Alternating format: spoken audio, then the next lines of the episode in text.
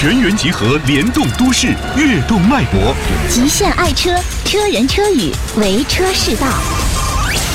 爱车联播网，听车那点事儿。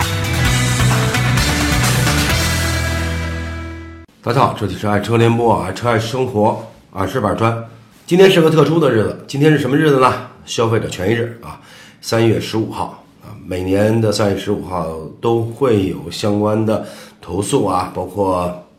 企业曝光的啊一些相关的事件。今天呢，在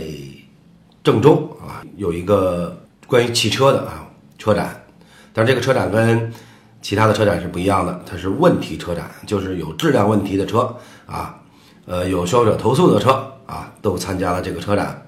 首先呢，我们先介绍这一次在郑州的问题车展当中啊，有一款车是什么呢？先说第一款是路虎的发现四啊，路虎的发现四呢，呃，有好几款好几款车型啊都出现了问题啊，比如说呃，刚开了不到一年的车啊，刚行驶三天啊，就是刚买了不到一年的，刚行驶三天，这个车呢就是发动机突然熄火，方向盘锁死啊，在公路上这是非常危险的。还有呢，使得两三年的车出现什么问题呢？出现了变速箱漏油、变速箱卡滞，然后呢，还有发动机生锈啊。其实聊起路虎来讲呢，原来是英国品牌啊，是一个豪华的品牌，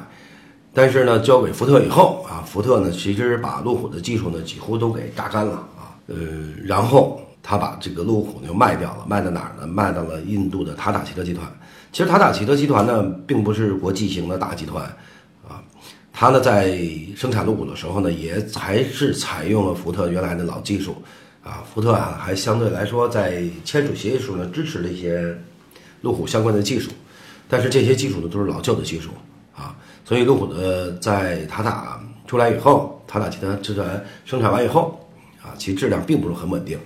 啊，在国际市场呢，其实路虎呢销量并不是特别好，但是在中国呢，很多人去认啊去买这个路虎，啊。但是路虎出现的投诉事件啊，比如说这次郑州车展啊，这些事件新车就出问题啊，还是应该讲路虎的质量还是比较差的啊，那个所发生的故障率还是相对来说啊是属于比较高的。嗯、然后呢，我们再介绍呢就是呃上海通用的啊昂克拉，昂克拉呢是车主是这么反映的，就是车呀。这个这个很多车主反映啊，不是这个不是小事件，也不是单一个别事件，很多车主反映什么呢？昂克拉三年了，使用三年了啊，这个车车内的异味非常非常的浓，而且价钱严重超标啊，不管你搁碳包啊，这个太阳底下晒啊，都不起作用啊。我记得原来车内空气质量不好的当然是奔驰，后来奔驰也经过很多的投诉。然后在生产新的 C 系的时候已经改正了，奔驰的空气车内空气质量啊提升了，但是呢像通用的昂克拉呢这种车型主要出现的问题是什么问题呢？主要就是偷工减料，然后用不环保的材料啊装配汽车的内饰啊，造成的这些问题的存在啊。所以说呃作为大集团啊，上海通用啊在中国赚了那么多金，千万不要再欺骗消费者啊！他的问题也挺多的。然后呢，就是上海大众，呃，不是，因为然后就是进口大众，进口大众的上库啊，呃，反映问题非常多的是什么？一，烧机油；第二呢，变速箱卡滞。实际呢，大众这个变速箱啊，不管是上海大众、一汽大众还是进口大众啊，所用那个七速那个变速箱啊 ，D S G 吧那个变速箱。实际在国外已经不用了，在美国已经这个变速箱已经淘汰了，因为它技术不成熟啊，问题频出，所以说，呃，大众已经在其他市场啊，除中国以外的其他市场不再用这个变速箱了。但是在中国市场，大众呢在做召回的时候啊，并没有给消费者去更换变速箱，而是延长保修期啊，增加保养次数，来凑合着糊弄着消费者啊。其实还有包括大众刚才所说的烧机油事件啊，不管是进口大众还是它的奥迪品牌，那烧机油的事件到现在也解决不了啊，就是你后备箱里不装桶机油都不好意思说你是开不好意思说你是开大众车的哈、啊。然后我们再说一个品牌呢，就是福特，福特呢是这个病啊就一直炒不好啊，是什么呢？断腿儿啊，福特断轴。其实福特断轴的事件呢，在三年前就已经出现了啊，但是福特呢，并没有真正的去解决这个问题啊，而是在新的产品当中还是继续出现这个问题啊。这次福特断轴的车呢，也在郑州问题车展呢进行了一个展示，有的车最基本的，他的车都不能开过来了，有的车有异味人能开过来，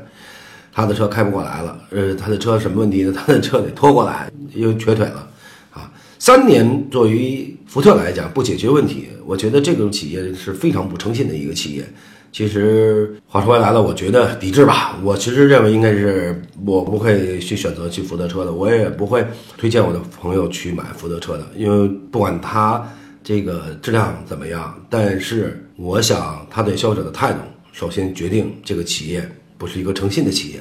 所以我不会去选择这个品牌的。然后再说一个宝骏啊，宝骏的车辆呢也是啊出现了变速箱的问题，发动机的问题也也很多啊，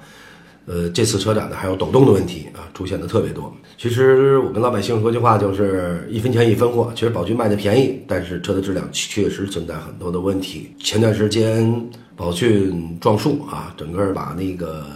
车都打穿了啊，驾驶员也去世了啊，所以说这车呢还存在着很严重的安全问题啊，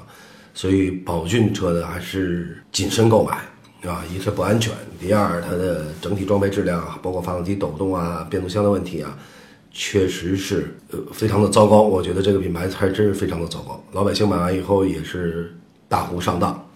啊。然后再有说呢，比亚迪的啊，这次问题车展呢，比亚迪的电动车也出现在问题车展上，就是虚标里程啊，比如说我这个车能跑多少多少公里，但是实际使用呢根本没有达到这些公里啊，这个虚标里程。比亚迪呢，一般的来讲呢，是一个比较喜欢吹牛的一个企业啊，但是真正用它的车的话，用起来就知道了啊，它的衰减是非常厉害的啊。而且原来我聊过底粉，千万不要相信买比亚迪的车主给你介绍他的产品、介绍他的品牌，让你去购买，千万不要相信，因为他是来赚钱的，是赚你钱的，为了赚你钱而是向你推销车辆啊，这个是有点老鼠会的形式啊，比亚迪也最好敬而远之吧。然后还有呢，就是通用的雪佛兰的问题啊，雪佛兰也出现了发动机的抖动啊，包括变速箱的问题啊。其实通用的车卖的确实非常好啊，但是它整体的质量问题也是很明显的啊，嗯，包括它雪佛兰品牌，也包括它的别克品牌，它的问题都还是很多的啊。其实我还是总结一下吧，我还是比较认可呃。河南郑州啊，因为它几家媒体去联合举办的这个问题车展，它是真正的帮助了消费者把消费者的维权意识提升啊，真正的帮助消费者向厂家进行维权，帮助消费者去解决自己买车用车当中出现的问题，如何解决找到了一个很好的方式跟方法。但是我也相信厂也应该相信啊，厂家也会在短时间内把这些问题解决啊，也希望厂家能够把这些问题呢能够积极的把它给解决啊，这样呢让我们消费者能买到称心放心的车辆。好，这期节目呢我们就到到这里啊，时间相对来说比较短一些，大家呢可以搜爱车联播网的呃微信号啊，还有我们的视频啊，我们有专门有一个视频栏目，也叫爱车联播网之老蒙说车。这个里呢会有一些相对这个车展的一些我的解读，还有一些图片，大家都可以看到。好，就到这里。爱车世家品质声优，由爱车联播网荣誉出品。